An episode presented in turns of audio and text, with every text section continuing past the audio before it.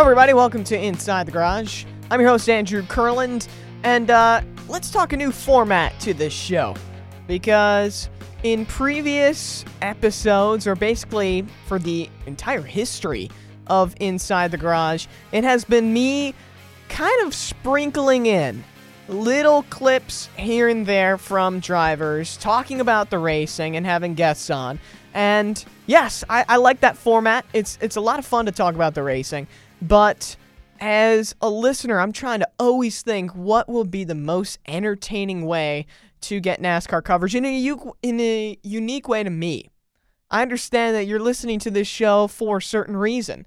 And I also understand, and this is, and I fully admit to this, is I probably, if I'm someone else, I'm probably not looking straight to me for any of the breaking NASCAR news. Because a lot of my work in NASCAR and my hope is to get people interested and engaged with the personalities of the sport and the drivers. And that to me is what made me become fans of drivers when I was younger. And so I wanted to bring a unique and different aspect to it. So I've had Kelly Crandall and Jeff Gluck on, or not Jeff Gluck, but I've looked at Kelly Crandall, who's been on the show before. I've looked at podcasts from Jeff Gluck, and I've tried to figure out a new format and a new way to really bring the best NASCAR coverage I could to you.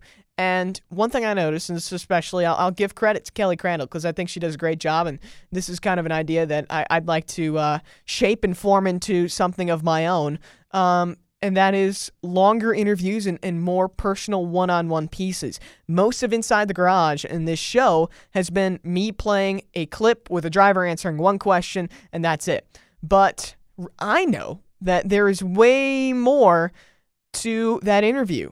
The 30 seconds you might have heard may have been 30 seconds out of a 7-minute conversation, and sometimes you can get broken up and out of context and you'd like to hear more. So I'm doing exactly that.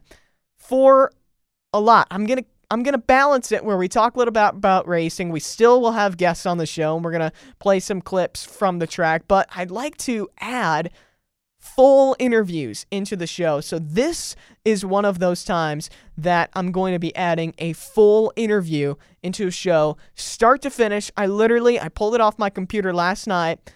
I put it in. I cropped it from where we started the interview to end of the interview, and that was it. So get ready for this. This is a full conversation with NASCAR driver Clint Bowyer, and we jump around. That's one thing you have to have. That's one thing you're going to have to get used to, too, is I do jump around in interviews a lot. That is a strategy to best spread out the content, but let's just see where this conversation goes. Here's my conversation with NASCAR driver Clint Bowyer. It's been fun to track the progress of your son, Cash, and he took a big step over the offseason, getting in a go-kart for the first time. What does the dad in you think about that? No, obviously you're pumped up. Couldn't wait for him to get old enough to do it, but then you're like, oh, man, I know how much this racing costs. I watched my dad do it, but no, it's been a lot of fun. I mean, hey, at this point in the game with these kids, anything can get them off them damn iPads. That's what it's all about right now. And if he wants to go to the shop and run that go-kart, that's what we're doing. What was your reaction when he first asked you to do it? Well, we've been talking about it quite a while, and you know, he was kind of discouraged when Santa Claus didn't bring him a go-kart, you know, and as he got a little bit bigger, you know, I got to thinking he could reach pedals and he'd be ready to go. It was funny, Sparko seen him a cool fire suit, and Bell gave him a helmet. He thinks he's a race car driver now. You were talking about on Twitter how you would be interested in doing a 24-hour race at Sonoma. Yeah. Do you think NASCAR needs an endurance race? I think it'd be fun. Why not? You know, I think it would be an event. You know, I said Sonoma, I just look at that track as one that we could do something like that on.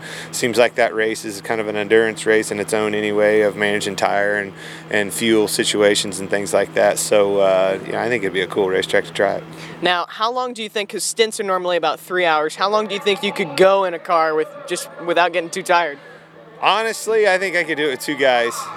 And you know, he's going to have to cowboy up a little bit. But, I mean, I did the Rolex 24 here, and that was my first take because I didn't like getting out every 3 hours. I wanted to go a lot longer. When Cash gets older, maybe it could be a Boyer Tango there.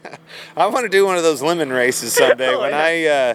When I retire or something, I think I have some buddies that are doing. I saw Biffle do one time. It looks a lot of fun.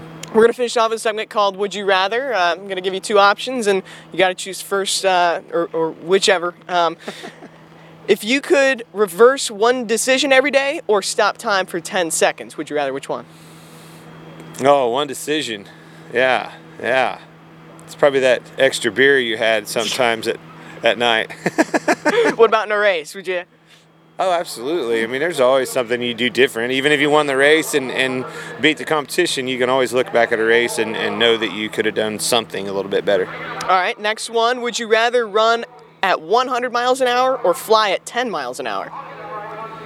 Oh, man.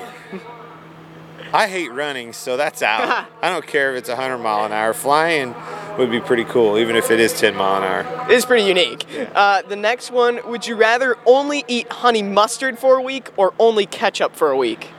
Gosh, neither one. That is a horrible predicament. Could you imagine? Yeah, I mean, that wouldn't be fun. Oh, horrible. I'm not the one doing it. You are.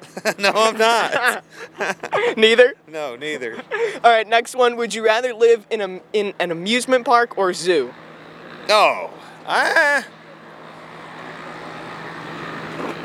man, I don't know. That's a tricky one. Can you... Disney World, how about that? Yeah. You can have both. Yeah, there you go. And the final one. Would you rather be able to read minds or predict the future? Gosh, I would not want to read minds because I know mine is crazy and I'd be scared somebody could read mine. So definitely predict the future. All right. Thanks, Clint, for taking the time. For more videos, make sure to visit AccelerationNation.com. Download that mobile app. Yeah, so that was my conversation with Clint Bowyer. As you can see, we jumped around to a lot, but yeah, I'm most interested in the Sonoma endurance race. He said he could do it with two people.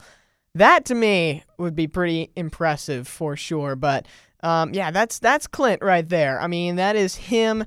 I mean, that could have just been a conversation. We didn't even have to hit record, and that was a classic Clint Bowyer interaction right there. What you see is exactly what you get, which I think is really cool. But, yeah, let's go back to that endurance race. I would think that'd be really cool. Maybe just give... two drivers, team everybody up, 12 hours at Sonoma Raceway, throw them out there, and I don't know, that could be a cool all-star race idea too.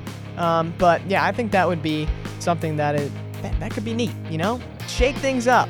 We'll give Marcus Smith a call, and we'll see how it goes.